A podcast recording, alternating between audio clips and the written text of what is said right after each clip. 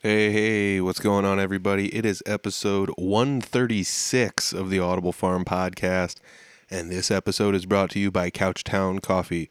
I drink Couchtown Coffee every morning, and you can too. All you got to do is go to www.couchtowncoffee.com, find a coffee you like, make an order, and let them know Audible Farm sent you. When you make your order, just say Audible Farm sent us here, and they'll give you 20% off. Why? Because Couchtown Coffee is that awesome. Couchtown's Coffee's roaster is actually a musician himself, and that's one of the things that makes it that cool. So check it out, www.couchtowncoffee.com. Thanks, Couchtown. This episode is also brought to you by the Broken Strings Foundation. Broken Strings has a 367 initiative, and their goal is to put a guitar in the hands of one child in every school district in Iowa. And they're on their way. They've actually started giving out some guitars, and man, it feels good to uh, to have contributed a little bit in my own right to this. If you guys want to contribute something to the Broken Strings Foundation, uh, just check them out. I got links down below. They're in the little sponsor section in the description, wherever you're listening to this. So, hats off to Broken Strings for doing something good for the music community and just for the community in general. Uh, it's a great cause, and I think you guys uh, might like getting behind it. So, check it out, see what you got there, and uh, give them some support. This episode, I'm sitting down with Yannis Alexakis. Uh, Yannis is also known as the one and only Ion, and uh, he, I saw him at a like singer songwriter circle in Iowa City, and I was pretty intrigued by what he was doing. He had a whole bunch of different little machines up there, and he's twisting stuff and pushing buttons, and he's singing, and he's doing some sort of like uh, electronic meets rap kind of deal. And it, like I said, it, it was intriguing to me because I'm mostly just a guitarist, but I've always been somewhat intrigued by people making electronic music. And then to go see it done live uh, on the fly like that, it was pretty pretty awesome. So I wanted to sit down and talk with him. And then when I sat down to talk with him, I realized he had done a lot more than just that. So we get into that in this episode. He's a really interesting person, and I, I feel like we got a pretty good interview out of it. Uh, come to find out, he's produced uh, you know a podcast, and he's also done scores for short films and things of that nature as well. So I hope you guys enjoy this episode. I had a great time sitting down talking with him. This is episode 136 with Yannis Alexakis. It's the Audible Farm Podcast with your host, Peter Stockdale.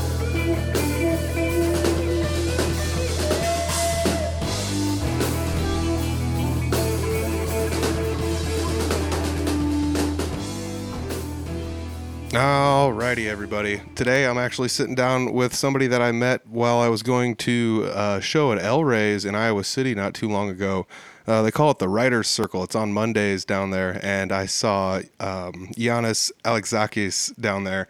You go, you go by the one and only Ion online, and uh, you know I was really intrigued by what you were doing up there because it's not, it's not like I don't enjoy R&B and rap and things like that, but I think some of the things a lot of people don't like about it is the fact that there's you know a stigma to some of those people just you know plugging a USB drive into a computer and then hitting the space bar and then just you know doing that whole thing the whole time. And that's not Yeah. that's not what you were doing. I was intrigued because it's like you're up there with multiple pieces of equipment you're twisting knobs and everything while you're you're kind of singing not just rapping you know? So it's a, a little bit of a mixture of a lot of different things. So uh, the two of us kind of you know talked a little bit online with one another and i found out that you started playing guitar first which was really intriguing to me. So first and foremost i gotta know uh, how did you a start with guitar and then b transition it into what you're doing now? Um, I started with guitar because uh, my stepfather um, is a guitar player. oh Um, nice. He's like a you know a singer songwriter. Um, does all that. plays in, plays in a band that plays plays in the area a lot. Um, and so just as a kid, like that was just it just seemed like the coolest thing. Um, uh, you know, he's probably probably responsible for a lot of a lot of what I've become to be, just in the music realm, I suppose. Um, but I was also like, I saw Prince at a very young age, and that was like a that was a, a, just a crazy a crazy experience to see somebody like that. I mean, it shit was just like a like a superhero, you know. Mhm. Um, so yeah, that's kind of that's kind of where it started, and just being being infatuated by that, and then you know from there as as it grew, it was like you find the other influences that you're like, oh, there's a guitar player, like that's something, like who's that? What do they do? Why is that? Why is that cool or whatever? Um, but uh, yeah, I mean that's definitely that's definitely where it started. That's where the sort of the first infatuation came.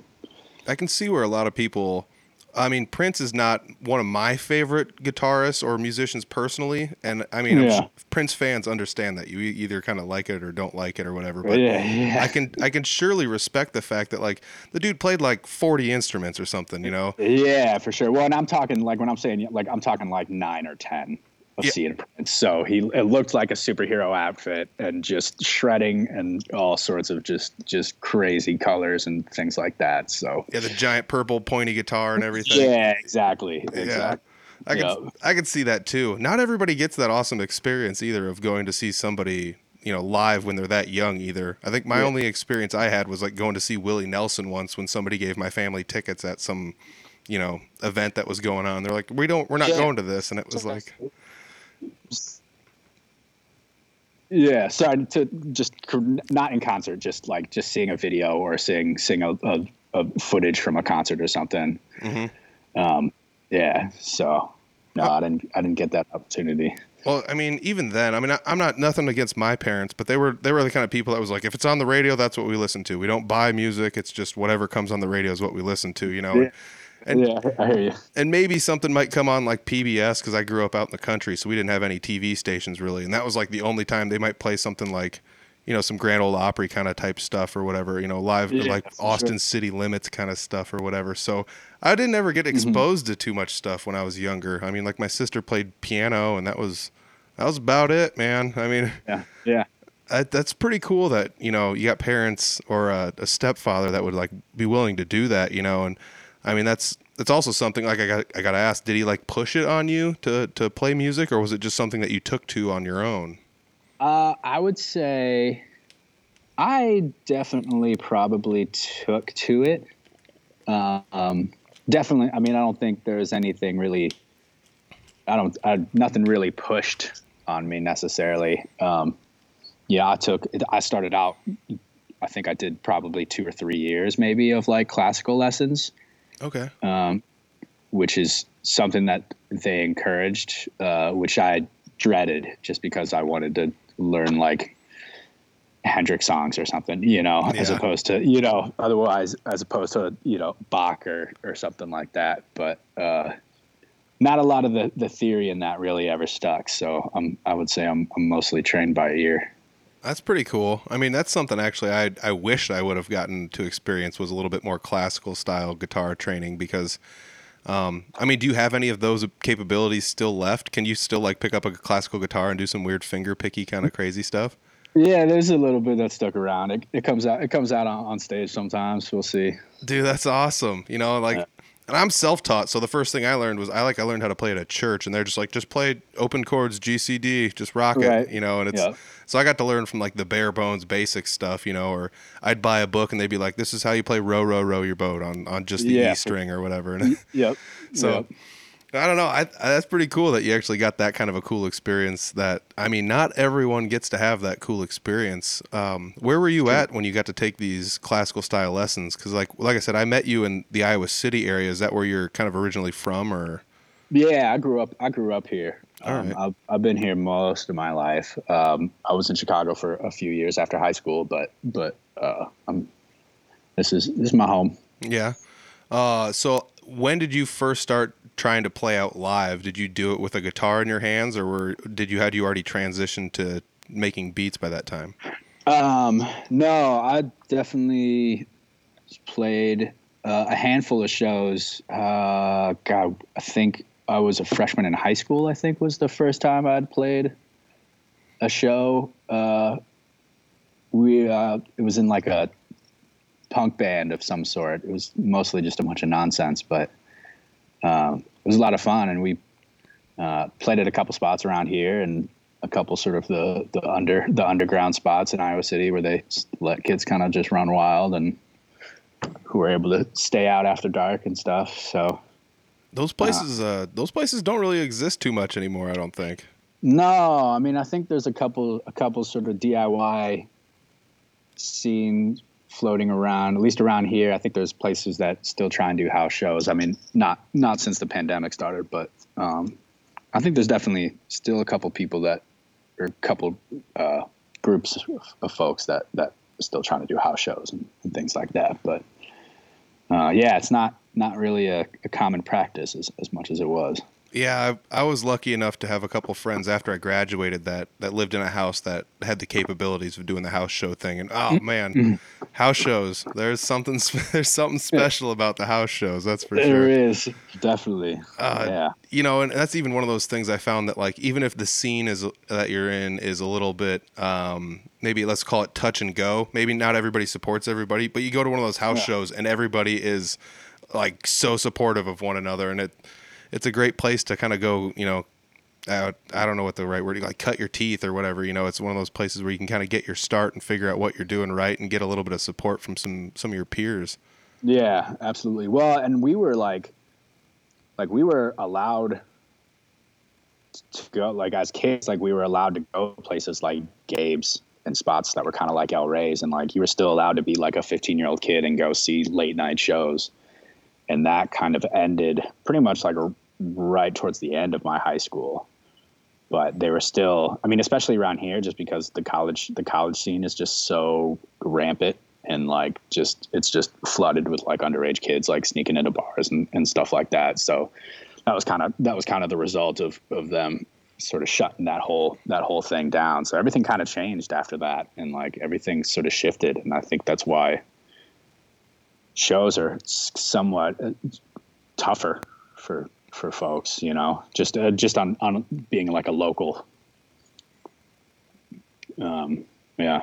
Yeah, I mean, I totally feel you on that because it didn't always used to be that way, but nowadays, like a lot of cities, I don't think it's a state mandate, but I know a lot of cities nowadays will do like, uh, you can be underaged in a place that serves alcohol before nine, uh, but afterwards, then it has to be like pretty much shut down and then reopened again to only people that are, you know, over 21, you know, and that's, there were places in Des Moines that would do that. I know Lefty's does all ages shows until nine, and then they'll shut down and do another late night show that's that's only you know 21 and over. And, and Vaudeville used to do that in the Des Moines area and, and things like that. Yeah. And- but man poor Vaudeville Mews.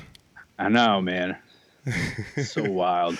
It's crazy that that the places are closing down, but you know it, it seems like just as many as many places that are closing down, there are just as many new ones kind of popping up and taking their place. You know, um, in some capacity or another.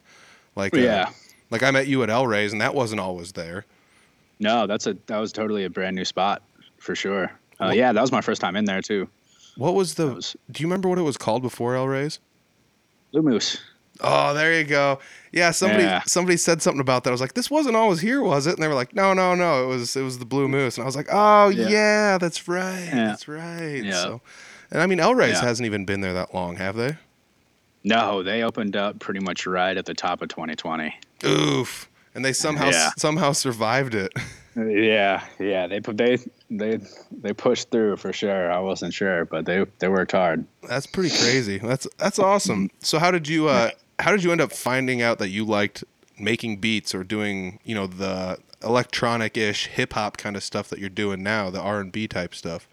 Yeah. Um. So after that band that kind of sort of simmered out, I would say like freshman year of high school, um, I think it was mostly that kind of phase after that was really just when me and like all all of my buddies started getting into hip hop and we started there was stuff just started getting passed around and we started going to shows and um, I think I kind of remember hitting a point of where it's like, you know what? I'm tired of waiting around for a band. Like I'm gonna start. I'm gonna start rapping now. Um, and that was kind of it. And then I bought a drum machine and uh, started tinkering around with that. And that was kind of sort of the, the kind of the start of sort of the GarageBand when GarageBand was like the free the first sort of free program that was just on every computer Yeah. um, so just started getting with that and doing that whole thing and learning learning that sort of whole whole process.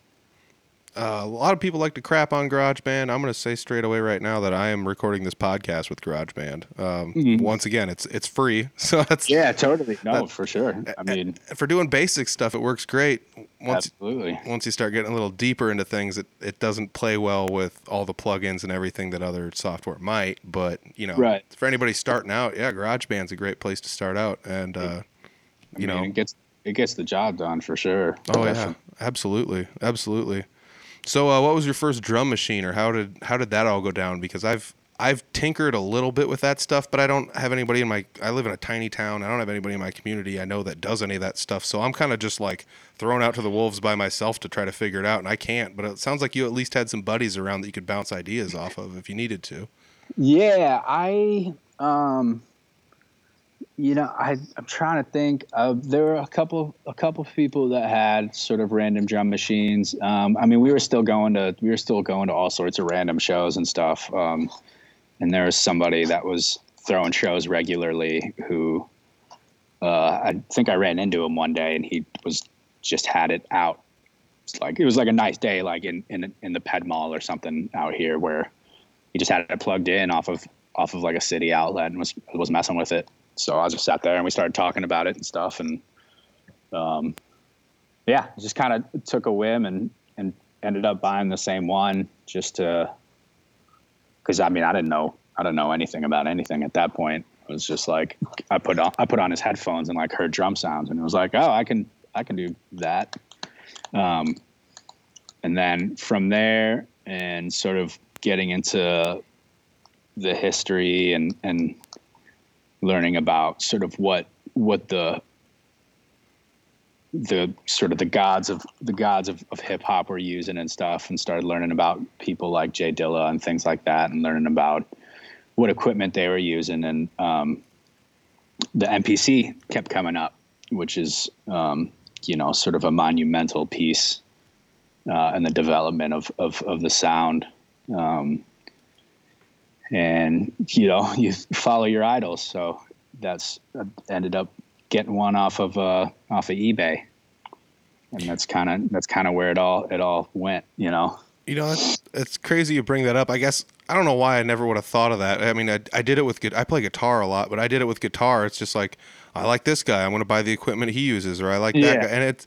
I guess it translates just as well to hip hop and R and B as it does to to you know playing guitar or bass or drums or or whatever. You know, I, I Yeah. Don't, I don't know why I never thought of that, but you know, yeah, well, and you hear, you know, you hear a sound, you're like, man, how did they get that sound? Like, I want, I want to find that sound, or like, I want to find a sound like that. That's mine. That that has that that sort of character to it, and figuring out what it is and how they did it, um, and sort of. Uh,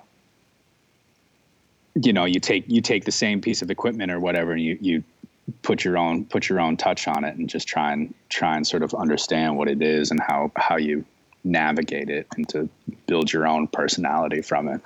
Yeah, yeah. I mean, that, that makes total sense. Like I like I said, I, I kind of just got uh, I guess I don't know what it's what the actual name. It's like a, it's like a launch pad kind of deal, like one of those Ableton. uh, It's like an eight by eight or whatever. I bought one of those, but I bought the cheap version of it, and then I. I got the software and then I was just like so overwhelmed. I was like, I don't know how to do any of this stuff, and it's it's Yeah. just been sitting in a box behind me forever now. And I I kind of wished I had some people around to bounce the ideas off of, but I kind of don't know who to bounce the ideas off of and what to do. But like, I don't know. I watched some videos online of people going nuts with those things, and it was just like you can do literally anything with this. And it, Yeah. I think the thing that intrigued me most of all was the fact that um, I guess I don't know if you've seen any of the videos. I'm sure you have. It's uh, Masonic with the A um, is a four. Um, he's on YouTube. He's got tons of videos where he just uses like the lower left corner as the drum machine, and everything else is just effects. Yeah. And I was just like, whoa, this is nuts. And, and then I figured out like this guy actually plays live and does this all live instead of just using like a. I mean, he could just be a DJ and like I- like we said, plug in a USB, hit the space bar, and just be like, look how cool I I made this in my you know in my Yep. basement last year. You know, Yeah, totally. But he does it all live, and I was like, I want to figure out how to do this, and then I realized it's a lot more in depth than just like plugging a thing in and and, It- and just doing it. Yeah, and there's you know there's a, a really interesting dynamic that I've kind of recognized when when I talk to people like especially now like where there's like there's like the beat makers and the people that like do that and they figure out how to how to sort of get in depth on all those crazy devices and like make them do exactly what they want them to do.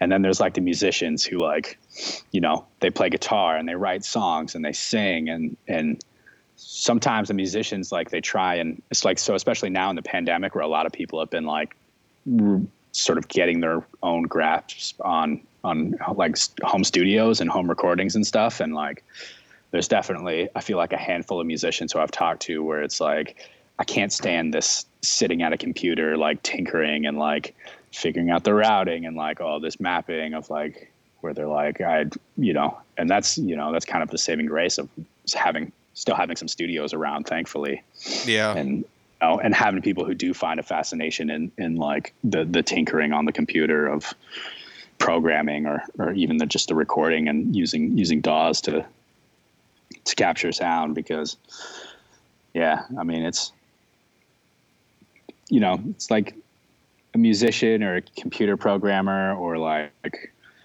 a mesh between the two I mean it's there's uh, it's a lot of technology Yeah, it really is. And I mean, I'm not one to shy away from technology, but it's really in depth. Like, uh, even just to do basic recordings. Like I said, I've got GarageBand here and I've tinkered around with stuff and I've got uh, a digital interface and I've got like actually a computer interface for, uh, for like my guitar and stuff so I can like model amps and things like that and just send it straight Yep. in doing that stuff.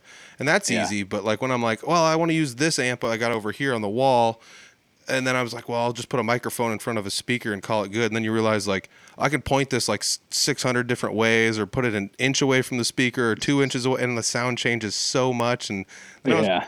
It's like, what's the best? Is there a best? Is there like an industry standard? And then right no is kind of the answer, but yes is also kind of the answer. Yep, yep, yeah, ex- yeah, totally. I mean, and there's you know, and I definitely have days too where it's just like, like, man, I just want to play. Like, I don't, like, I want to get something new recorded so I can feel like I've been productive, so I can put it out on the internet or whatever. So I feel like I'm I'm doing something with my life. But like, you know, sometimes it's just like I'm just not in the mood to deal with that. And it's just like you know what? I'm just gonna play. I'm just gonna play something and i'm just gonna like putz around and like i'm just gonna enjoy myself and it's not just about like trying to complete something and trying to enjoy it for the craft and, and uh, yeah and trying to just kind of remind yourself as to why you like something or why you like creating something in that way Yeah, I like the you know I really like the way you described that. It made me think of like an artist because like not every artist is like all the time painting these giant paintings on huge canvases to sell to to the you know the public. Sometimes they're just doodling on a napkin in a restaurant there because they just want to get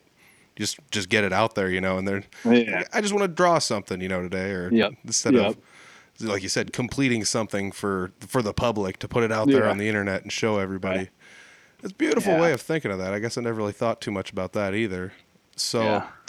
I guess have you ever like d- dinked around with any of that Ableton type stuff, those uh, eight by eight like launch pad type things, or is that anything that's in or out of your? yeah yeah i have i um i mean as much as i like making music i also have a, a lot of appreciation for for sort of that computer side of things and just like the programming and like the signal routing and how many ways can i you know send a signal to multiple places so i can affect it live? Like with that setup you said you saw on stage like that was like sort of the half of of the big picture setup that I've kind of been working on through through the the all the free time I've had in the pandemic, where um, uh, and, and it's the same thing, and it's the same thing with like video stuff as well, of where you know what's the best way to capture live performance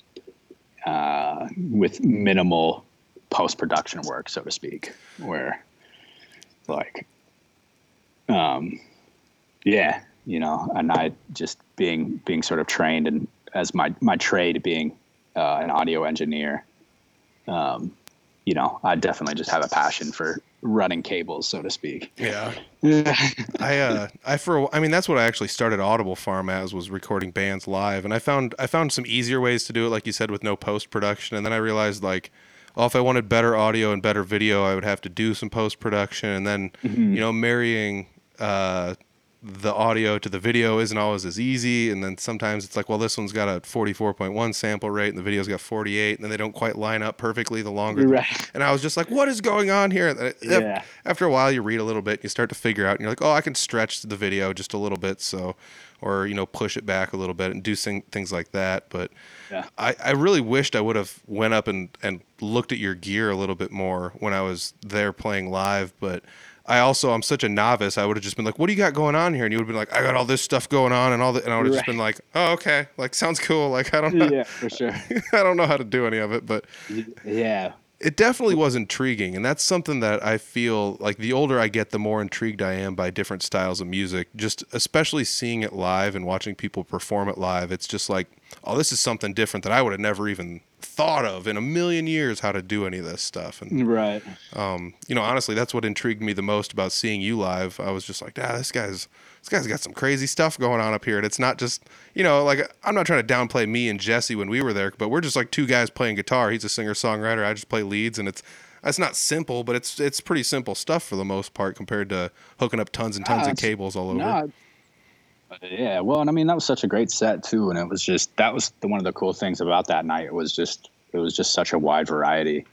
Um, really and, was. like, yeah, and that you know, and I totally get that too. And we're sort of like seeing two guys play guitar, where it's sort of like a you know you've kind of seen it before, and Mm-hmm. it's sort of like I don't know, I don't know, I don't want to call it like a standard, but um, you know, it's familiar. It's Yes. like it's like it's familiar, and people people still really connect with that in a, in a lot of ways. I mean, I know I definitely do, just in the same sense of like, you know, going back to my stepdad, like I've watched my stepdad be the dude on stage playing guitar a thousand times, a thousand times over. Like, like I still connect with that that stuff a lot, and I think a lot of people do, and I think that's why, that's why like, I feel like we're gonna like be okay in the sense of music's not just gonna turn into computers and crazy gadgets and, and stuff, even though that's basically what my whole set was. But you know, I have I do sets too where I bring an acoustic guitar on stage and incorporate that into into you know the drum machines and the synthesizers and, and oh, stuff. And, sweet um, and that's all that's kind of been sort of in development this sort of past year and kind of fine tuning that. Yeah, and I didn't mean to like say anything to make it sound like Jesse plays basic stuff or whatever, but it's it's like uh one of the cool things I think about him is he's not shying away from using uh like I won't say he doesn't have like a drum machine with him, but he uses a looper to to form all of his beat beats for his beatboxing kind of stuff, you know. And there's some people that are such purists about playing music that they're like, no, there's no loopers, no beatboxes, no none of that stuff. We gotta have somebody Yeah. playing the drums, and it's I get it to an extent, but at the same time, like uh, nobody else is doing it, so I hats off to Jesse for doing it. You know, Yeah, that's right. Yeah, totally. Absolutely. um, you had mentioned a little bit earlier uh, that you have like an audio engineering. I don't know if you have a degree, but that's where your education, I'm assuming, is is definitely keyed in towards. And uh, we were talking about recording stuff live and things like that. And you had mentioned to me you're doing some of that kind of stuff on the side. Um, if for anybody watching the video version of this, in the background you can kind of see some fun lights behind him. That is. Uh, we actually inquired about this. You're actually at the Englert right now. If if if uh, there it is, the beautiful Englert. I've uh, I've been there and seen a handful of different shows and comedians and things like that. Um, I went there to the to go see Lake Street Dive not terribly long ago, within the last Yeah. two or three years. That, that was packed. It was a tons Yeah. of fun show. Yeah, yeah. Um, but you know, and that's one of those things I, I guess I gotta ask you about. Like, how did you get involved in all of that, or or what kind of stuff do you do for Englert while you're there? Yeah, I um I was hired on I was actually I started as an intern. I studied I studied audio production in Chicago for a couple years. Um and uh which was cool and it was dope. College was like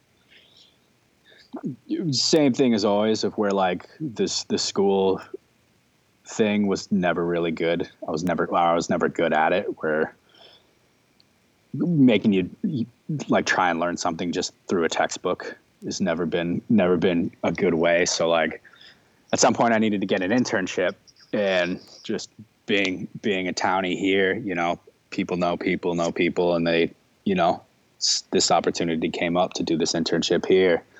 And as soon as I started, it was like, oh, okay, this is this is it. Like this is what I need. This is way more like engaging for me. It's like way more hands on.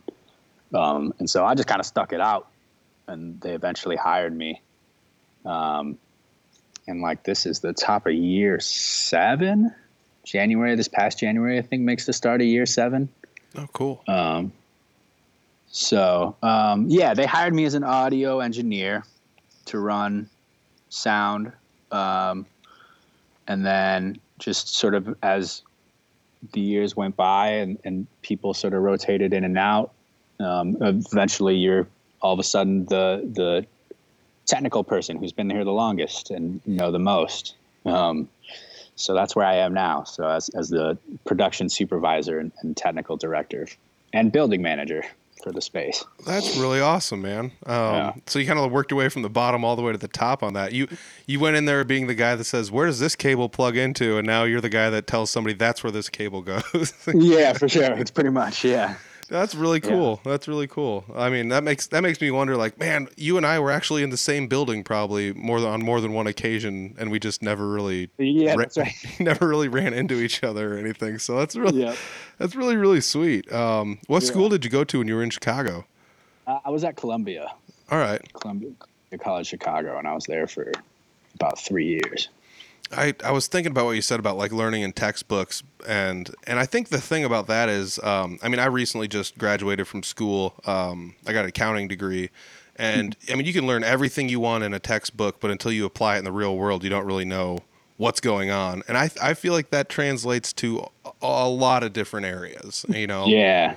I mean yeah. And when I was studying it was a it was a very strange moment in the industry. Um, it was kind of right at that right at that transitional point of where home studios like exploded mm-hmm. and actual studios were like shutting down left and right.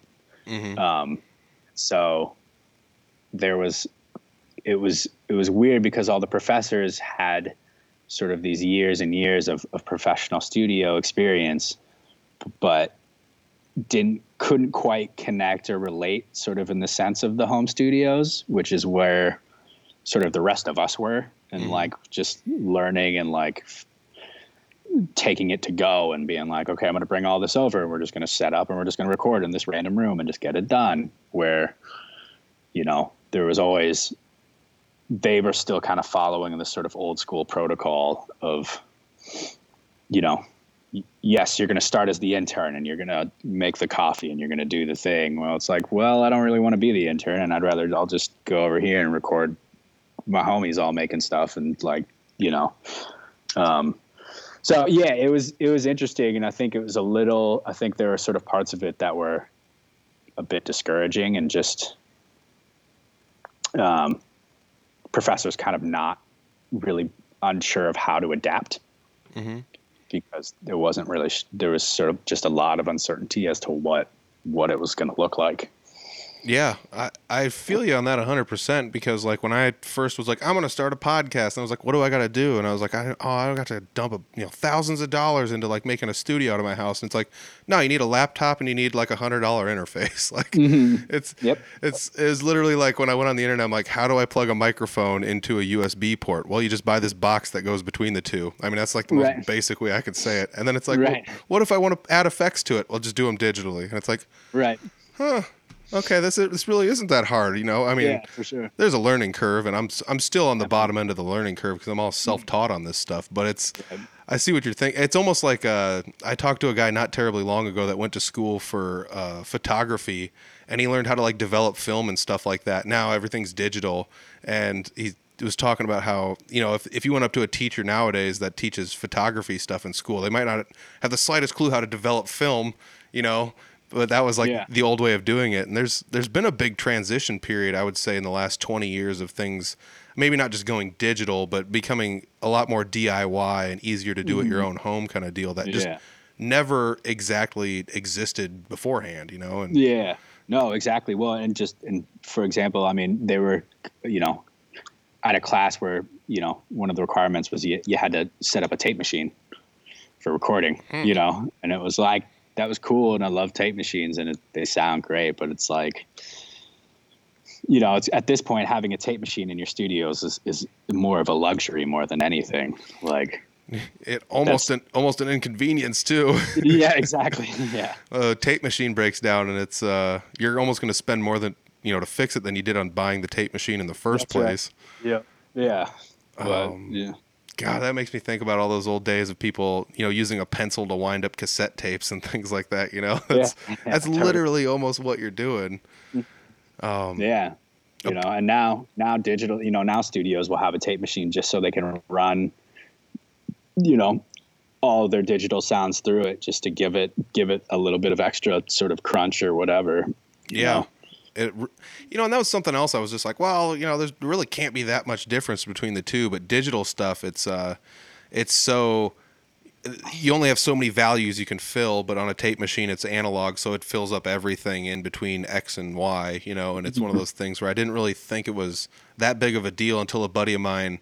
He what he did was he recorded just a little sound clip of something, and it was only 30 seconds long, but the first 15 seconds were recorded on a tape machine, and then he faded it into uh, the digital stuff that he had recorded, and it was all Yeah. just mostly acoustic and electric guitar stuff. But it was like, oh, there's a big difference here. You know, it was something that I guess I kind of just wrote it off originally or whatever. Now I kind of get why some people still have the love for the tape machine. You know, and Yeah, for sure. And in the same in the same train of thought, it's this kind of the same thing with um, hardware too. And like, you know, I can make a bunch of beats, sort of just uh, tapping around on the keyboard or you know, from of my computer or something. Um, but like in the same way of running the cables and, and finding sort of the signal flow of of it all, I you know I definitely have like a passion for like twisting the knobs and like having a knob or a fader or something to touch and like to to move and and be able to to you know feel the change really rather than just like using your mouse to to click on something to change it. Yeah, I mean, I can feel that too with uh, a lot of people's live sound rigs. It's becoming a lot easier to have um, like a, a live mixer that you can just hook up to an iPad and just like you know drag your faders around on there and stuff. And that's so convenient and easy, and I love it because you can go out in the crowd and get a good mix for everybody and everything. And even if you're doing it all for yourself or your own band, but then there's the downside of it is you don't actually have the physical touch of like you said twisting a knob or, or dialing a fader in where you really like it. And that's one of those Yeah. weird things where I, I still like using a physical mixer more than you know doing the whole ipad mixing kind of deal. Yeah, for sure. is one better than the other? Yeah i don't know. They both have their benefits and drawbacks but Oh yeah, definitely. yeah so i don't know. It, i guess it just it just is what it is but uh you know i, I also did want to like just throw it out there. It's i think it's so cool you're like um you know you're out there grinding away with us little guys while you're still out there working for the big guys you know at, at Englert but you you know but you still go down to the the kind of club scene or whatever that you know people like me and Jesse or or whoever is there you know uh you're still cutting your teeth down there with everybody even though you you know you probably got some pretty good connections and stuff but you know it's just one of those things where you're you don't ever turn your nose up at, at you know the indie scene just because you've seen so many big acts Yeah, yeah. I mean, I I like to stay in touch. I like to stay, you know, I like to know what's going on. I mean, it's it's my city, you know. I like it. I like to I like to just, uh, you know, just stay stay in in communication with just how how things are, are evolving or changing. You know, like that's kind of I mean that was basically you know that was the reason I went to that I did that El Race thing. It was just like, all right, this is a new venue. They've been open for like a pretty much a year. I haven't been there yet, but like I've been in this music scene for you know 15 years or something. So it's like I it, I definitely had like th- months of like I got to get down there. I got to get down there. I got to like touch base and I got to put my feet in there and like just see what's up, who I talk to and like it was nice because that was like you know that was the first time I'd been on stage basically since since everything shut down. Yeah, I'm. You know, if anybody's looking, you know, how do I get into L Race? Just hit them up. Like, Yeah, it's, yeah. it's literally that easy. Get in touch with them, send them a couple links, and and they'll more than likely invite you over to do something. Um, Mm-hmm. It's not like they're just like we're taking any and all comers, but at the same rate, they kind of are. They have a different style of music there. Just most nights of the week. Sometimes they have featured artists for full weekends. Uh, what you and I went to was what they call the Writers Circle. It's on. I think they do it every Monday, if I'm not mistaken. Yeah. So, uh, and that was something where like you were there.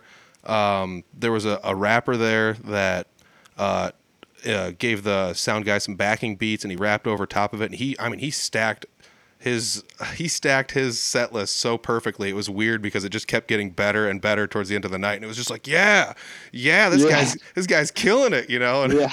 uh, I, I I think he did that on purpose, you know, because he's he's probably done it a bunch. So he was he was really good. I I don't have his name, but uh, once again, you could scroll through the El Rey's social media pages and find him there. But and I, I mean, we did the singer songwriter thing, and then there was another one that came up after us, and it was a solo singer songwriter acoustic guy that did stuff that was uh you know maybe a little bit more folksy or bluesy kind of stuff, and and that was really fun too. Yeah, it's an older guy. Too.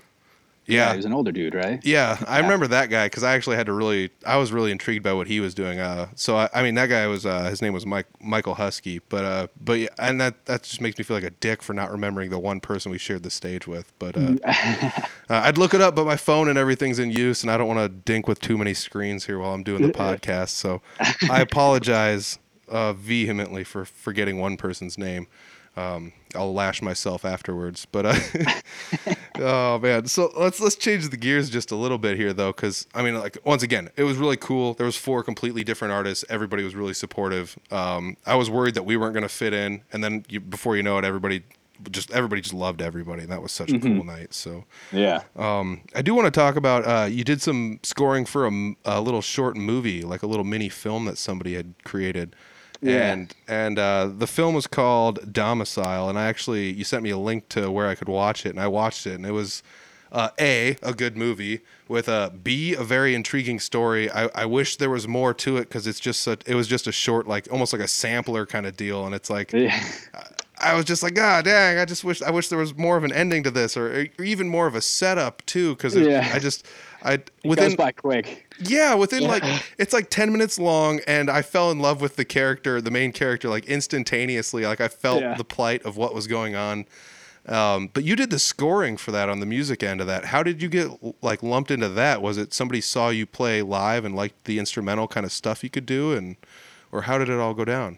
Um, the the director of cinematography. Um, well, the company that the the group that made the films, Deaf Visuals, who are out of Des Moines, um, they uh, they shot a music video of mine uh, a few years back, um, and they uh, they're just good friends, and um, they he basically they put a call out and said that you know we're working on this short film um, and we're you know here's a list of here's a list of things that we need to you know of people that we were looking for. And like I've never scored anything um, but it's something that I've always been fascinated by and something that like I always appreciate about about films. Um, and so I think I think how it went is that they I think they had a couple people sort of send in sort of like a rough kind of a rough cut and just kind of see what kind of what kind of feel the um,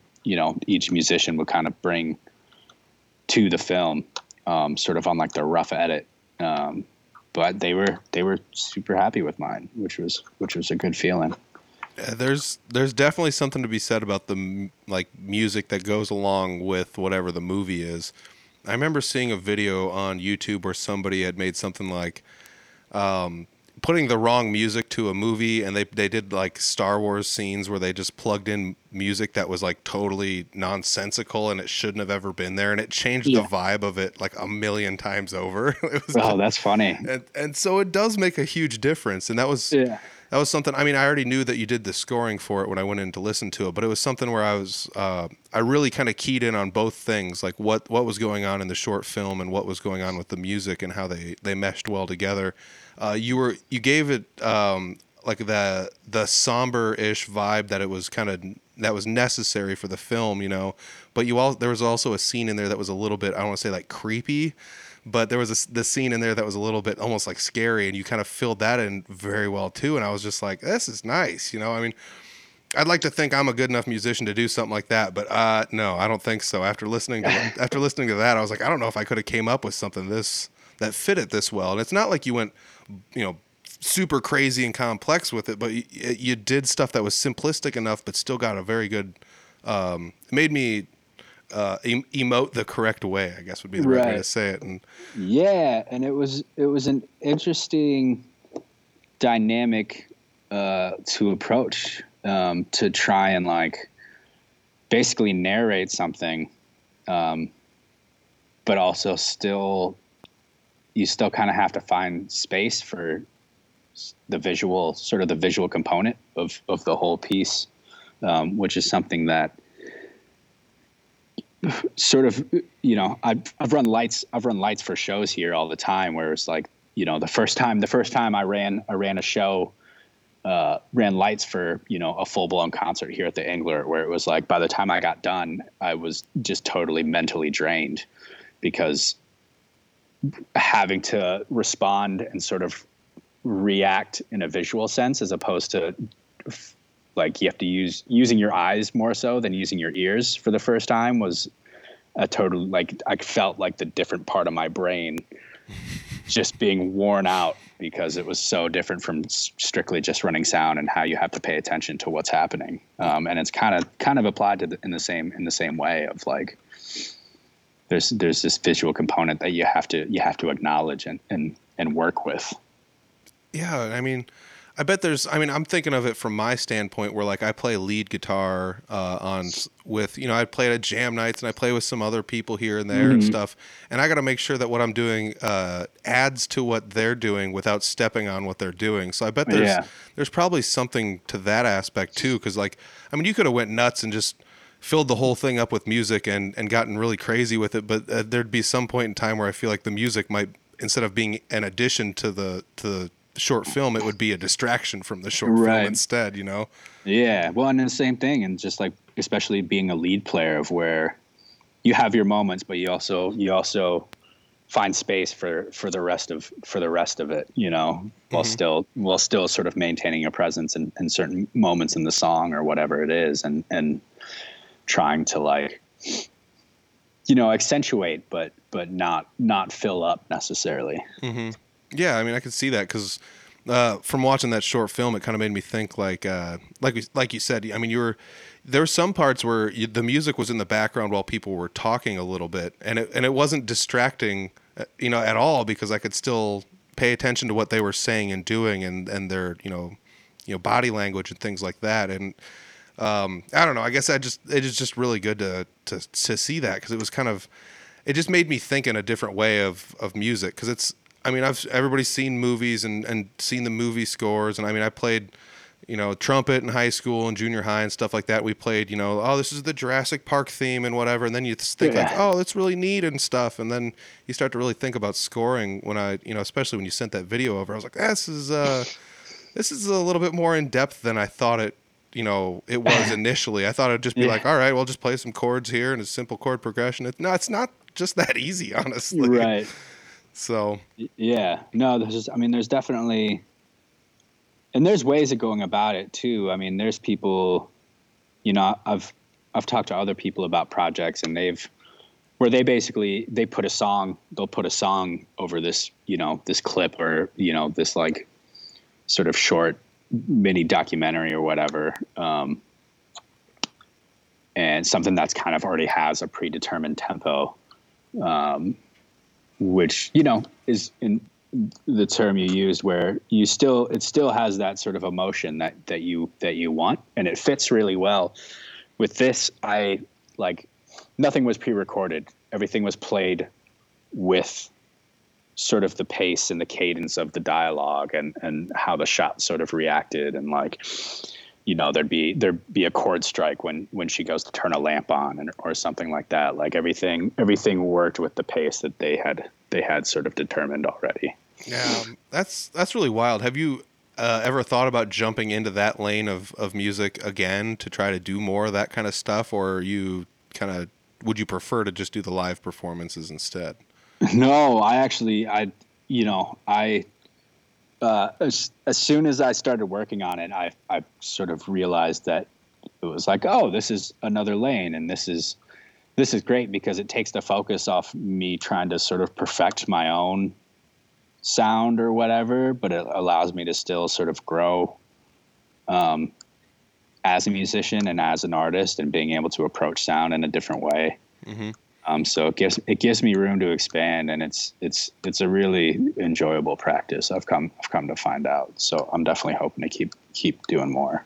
That's awesome. So if anybody's listening that is uh, doing any film work, uh, uh, Giannis might be the guy to to hit up. Um, you know, it's really kind of cool. I the more I think about this, the more I, am intrigued by it. I think is like uh, you're still an integral part, but you're not the focal point anymore. You know, um, once again, like when you're watching Star Wars, a lot of people don't think about the music going on in the background, but it's so important that if you changed it, it it completely changes the movie. You know, yeah. It's, it's, so I mean that's that's really it's really cool. I uh, I don't know. I guess that's just something that intrigues me. It's something I've never done, and uh, like like I said earlier in the podcast, the older I get, the more I'm intrigued by seeing and understanding how music, you know, the different styles of music and how it's you know incorporated into things, how it actually changes the feel of things and stuff yeah. like that. So, um, yeah, absolutely. I've I've mentioned yeah. it before on this podcast, but I'll mention it to you. Uh, one of the best pieces of advice I got for you know going to jam nights or playing lead with with other people was uh, stay out of the way until it's your turn to be in the way, and then get in the way. Yeah, yeah. and I like that. And and the guy that told me that, I, like he told me that, I was just like, you dick. And then I was like, wait, no, that's perfect. That's perfect advice. You know, it's uh, at first I was just like, that's mean. That's so yeah. mean. And then I was like, wait, yeah. no, no, no, no. He's right. He's hundred percent right. And yeah. it's been some of the best advice I've taken with me anywhere when I when I start to play music with other people is add to what they're doing. Don't become the center of attention the whole time. And it's not always not always easy. But yeah. uh, you know, I guess it just is what it is. Everybody has their own attack on how they do things, but that was that was some advice I definitely took to heart. Absolutely. Um, so let's sidetrack a little bit from music here, since we're getting close to an hour. Um, you do actually do a little bit of podcasting and things of that nature too, which is pretty cool because I didn't really know um, didn't really know you did that, and I tried. I'm trying my best to kind of see who in Iowa does what podcasts and things like that. Um, and one of the things that I when I one of the first people I met that had a music podcast in Iowa was. Uh, I Hear I See, the radio show, and I think you've yeah. had a little bit of interaction with them. Yeah, yeah. And so yeah, that was kind of cool when when I first met you and I started searching around online. I was just like, oh, oh, oh, this is really cool. Somebody I met like two and a half years ago. So like our paths have like almost sort of crossed, just two yeah, ships in the sure. night. But uh, you do you do have your own podcast um, that is somewhat on hiatus, as we've talked a little bit before the episode. But uh, uh-huh. let's let's run over that a little bit. It's uh, let's see here, do do do political party live, and you. I listened to a couple episodes, and it's it's uh, inspirational to an extent, I guess, and it's maybe not supposed to be geared to just inspire people or whatever, but it, I feel like it's uh, well spoken individuals tackling a topic that, um, regardless of whether or not you're interested in politics, you should probably or will probably be interested in, in the topics that are being discussed. So, what got yeah. you started in that, or what got you picking that lane and kind of going with it?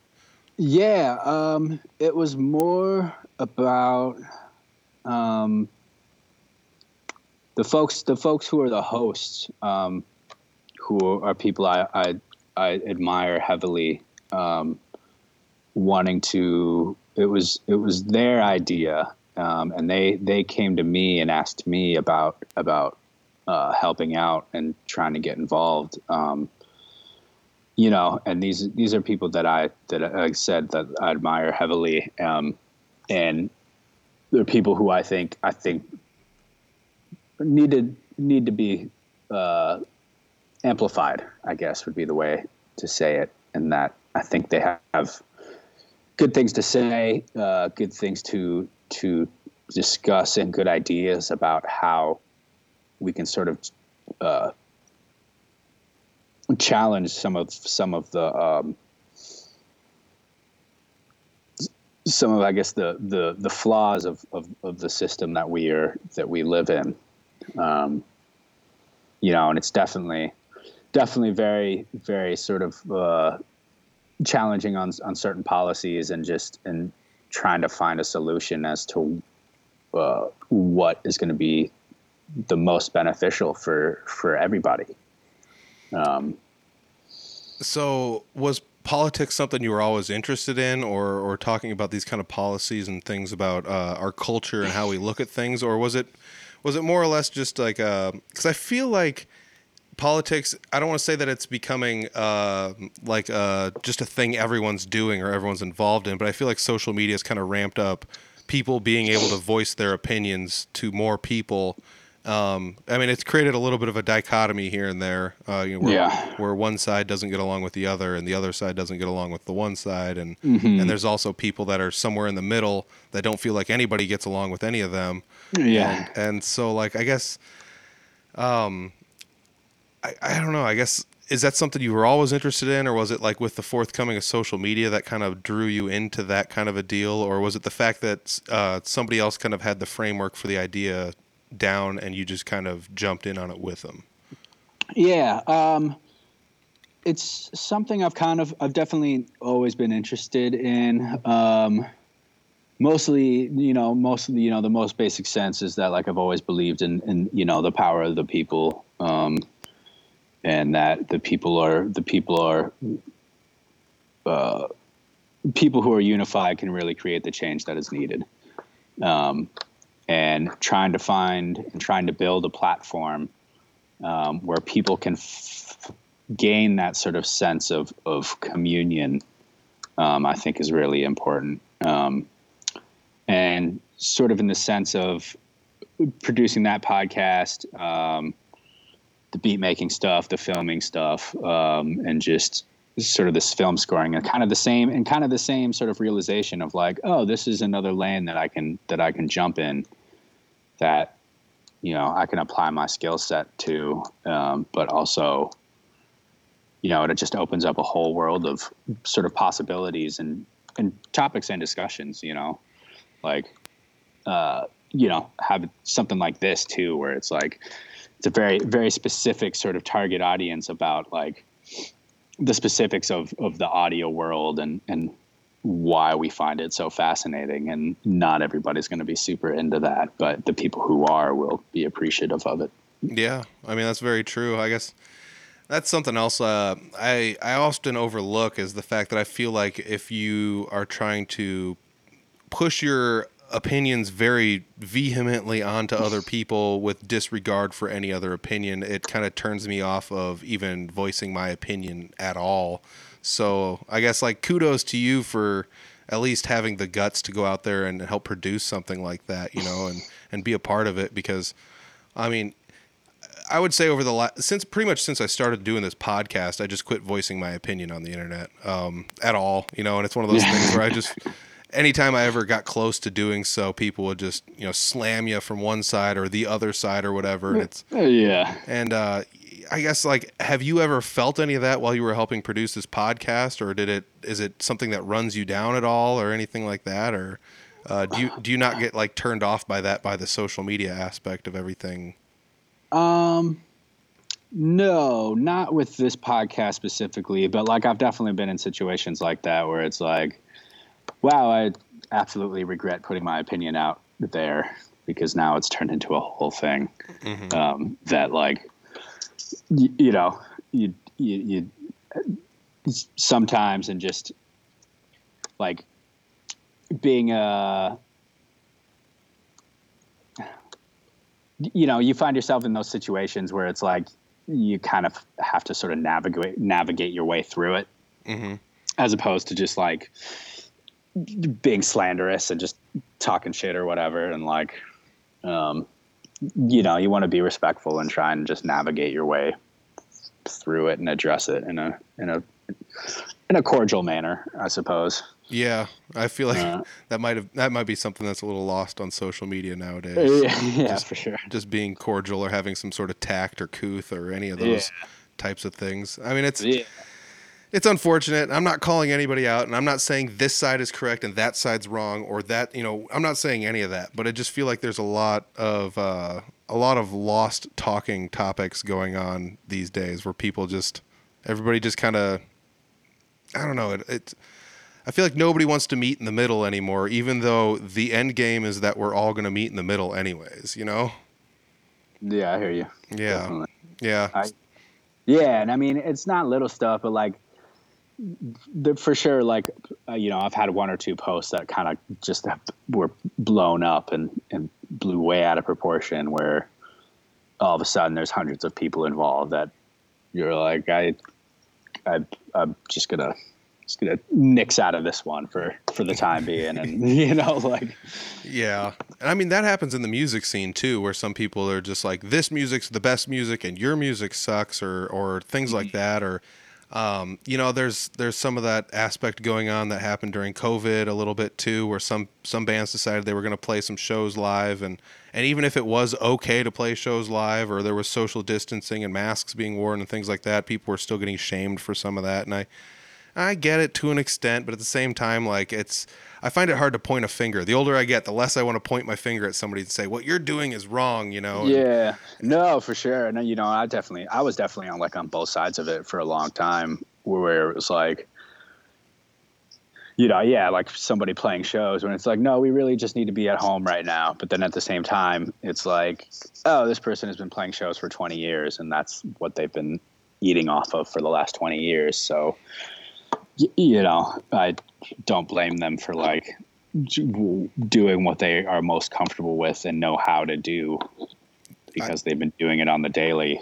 And um, yeah, I feel that 100%. That was like one of the biggest eye openers I had when I inter- started interviewing musicians and even doing it during the whole COVID thing was I, I realized there's a lot of people that are musicians that, like you said, this is what they do to eat, you know, and this is what they do Yeah. to live. And it's not like you're making a million billion dollars. So there's not much of a safety net underneath you if this is what you've choos chosen to do. And I mean, even you in a large sense, I'm sure like you work at Englert Theater and they, they couldn't have shows. So like, I'm sure you know some of your bread was taken away from you too so it's it's just as difficult for you as it is and you're i mean some people might consider you one of the big guys because you're you know you're doing the sound engineering at a giant theater and stuff but you s mm-hmm. like i said you still had your bread taken out of your mouth too so yeah, yeah, for sure. so i don't know No.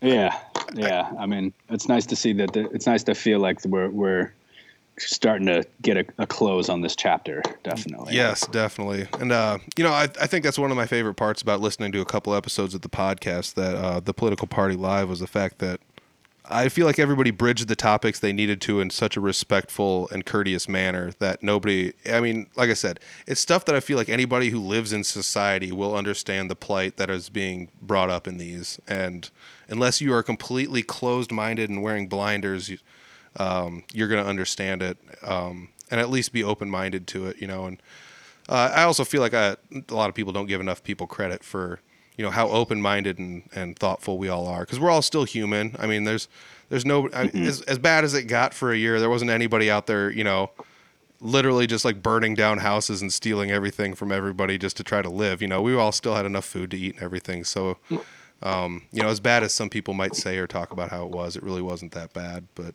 you know, I think that's one of my my favorite parts about you know at least sitting down like with people like you and talking with is realizing that that not everybody even if it seems like it on the internet not everybody's losing their mind. Everybody's everybody's good people. We're all good people. And if you just sit down and talk with everybody one on one we realize that um, it's the plight of man or, or woman or the human that we are we're all dealing with. And we're all dealing with it in the best way we can because there's not really any rules to any what you know going out and being alive. So Yeah. Yeah. Yeah. Oh, definitely. man. So we've we've actually covered pretty much an hour here. Um, we covered most of what I had written down. Is there anything that I didn't talk about that you felt we should talk about? Nah, man. I think I'm I'm I'm set. I don't know if Awesome. they're- Yeah. Um, if anybody's looking for uh, Giannis's stuff on live, it is you're pretty much everywhere as the one and only Ion.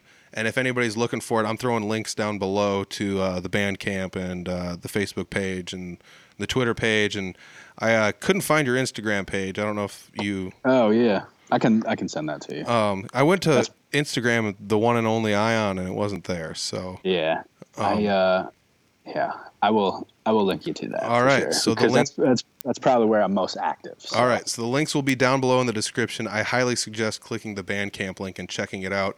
I'm fairly certain fans of almost any style of music will be at least somewhat intrigued by what you're doing because you're bending a lot of different styles into something that is what I would say is uh, pretty unique, honestly. So that's something that really took you know took me to what you were doing.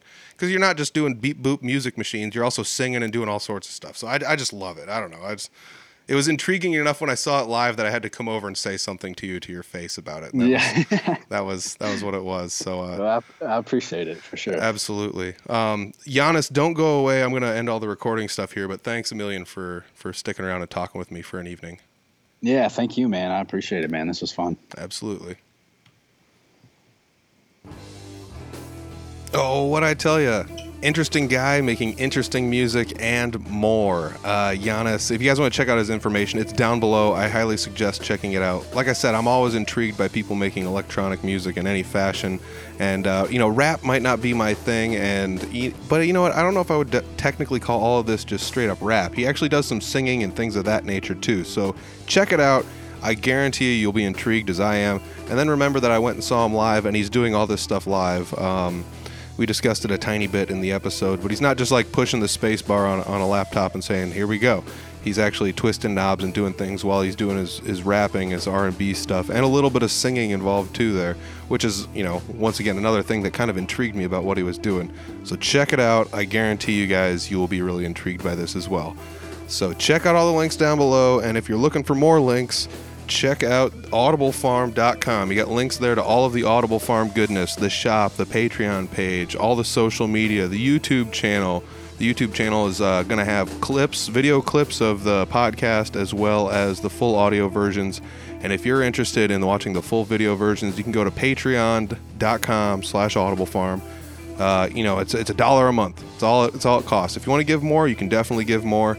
But if you're interested in the video versions, check it out there. I really appreciate all the patrons that we do have currently. So uh, thanks to everybody that is a subscriber on the Patreon page. And if you uh, don't feel like giving a dollar a month, maybe you might want to check out the shop. The shop has merch available. There's a, a small selection of hoodies still left. There are t-shirts there. Uh, I do know the large t-shirts are sold out at the moment. So check that out. There are t-shirts there. There's also stickers available. If you can find me at a show, maybe you'll be uh, lucky enough to grab a sticker from me. I usually do carry a handful of stickers around here and there, so check those out too. If you guys are looking for a sticker, uh, hit me up if I'm at a show. Maybe I have one with me. If not, just go to the shop link down below and uh, purchase a sticker if that's something that interests you. If you guys are looking for more goodness in the Iowa music scene, go to the website audiblefarm.com scroll to the bottom and find all of the different podcasts radio shows and things like that that we have links to I try to link to a handful of them, the ones that help support me and uh, kind of partnered up with me. So check it out. There's links there to all sorts of good stuff as well, uh, not just Audible Farm based stuff, but other stuff, you know, things that I may or may not have a little bit to do with, and uh, a lot more things that I don't have anything to do with. So I'm not the only one out there supporting live music in the scene around Iowa. There's a lot of other people doing it too. So check it out, audiblefarm.com. That's where it's at. I do want to say in the outro of this that uh, the band that I play with on occasion, Three Finger Betty, has had their Facebook page hacked. I uh, plan on doing a podcast episode discussing this, uh, maybe in the near future here. Um, maybe discussing what happened, how it happened, ways you can defend against it, and things of that nature. Um, in short, I guess the easiest way to say was one person had their Facebook profile hacked, and the person just uh, ran roughshod. They they took over all the pages that person was managing. They kind of just wrecked everything on the on the personal profile and then deleted it all together. And there was no way for the person to go get their personal profile back. So if you guys are looking for anything Three Finger Betty, it's on Audible Farm or, or it's it's on Facebook now, and it is at Three Finger Betty Band. That is the new page. So check it out. If you guys are looking to help uh, bring that like number back up for us, I would appreciate that. It's kind of hard starting all over, but it it is what it is. And like I said, I'm, I'm looking forward to discussing this topic with uh, hopefully somebody in the near future. And, and if I can't, I'll probably bridge the topic a little bit, maybe in a bonus episode or maybe in a short solo episode or something like that. So uh, keep your eyes open for that. Once again, I got to say thanks to Giannis. Giannis is such a great guest. Uh, I had a great time sitting down talking with him. For somebody that I, I only met very, very briefly at a, a singer songwriter, like a songwriter circle down in Iowa City at El Rey's, it was it was really, really fun. You know, first off to be able to go down there and, and play at that, but on top of that to meet some really cool people. I should also mention that uh, in this episode we neglected to mention one person that was at that songwriter circle, and it was uh, the, the Zephster, the Zephster. So hats off to the Zephster as well. Uh, f- sorry for you know not mentioning you in the in the proper episode itself. So otherwise, yeah, just check out audiblefarm.com. Find us on social media. Give us a like. Uh, if you're listening on YouTube, give us a subscribe. Uh, kind of boost those subscribe numbers. Every little bit helps along the way. So thank you guys for listening week in, week out. If this is your first time listening to the Audible Farm podcast, scroll back through. You might find somebody else that you know in the uh, in one of the previous episodes. All right, that's it for me this week. I'll be back next week with uh, maybe with another guest, maybe with a solo episode. I do have a couple people on the line for uh, interviews coming up, so we'll check that out. Uh, cross that bridge when we come to it. We'll see you next week, guys. Peace.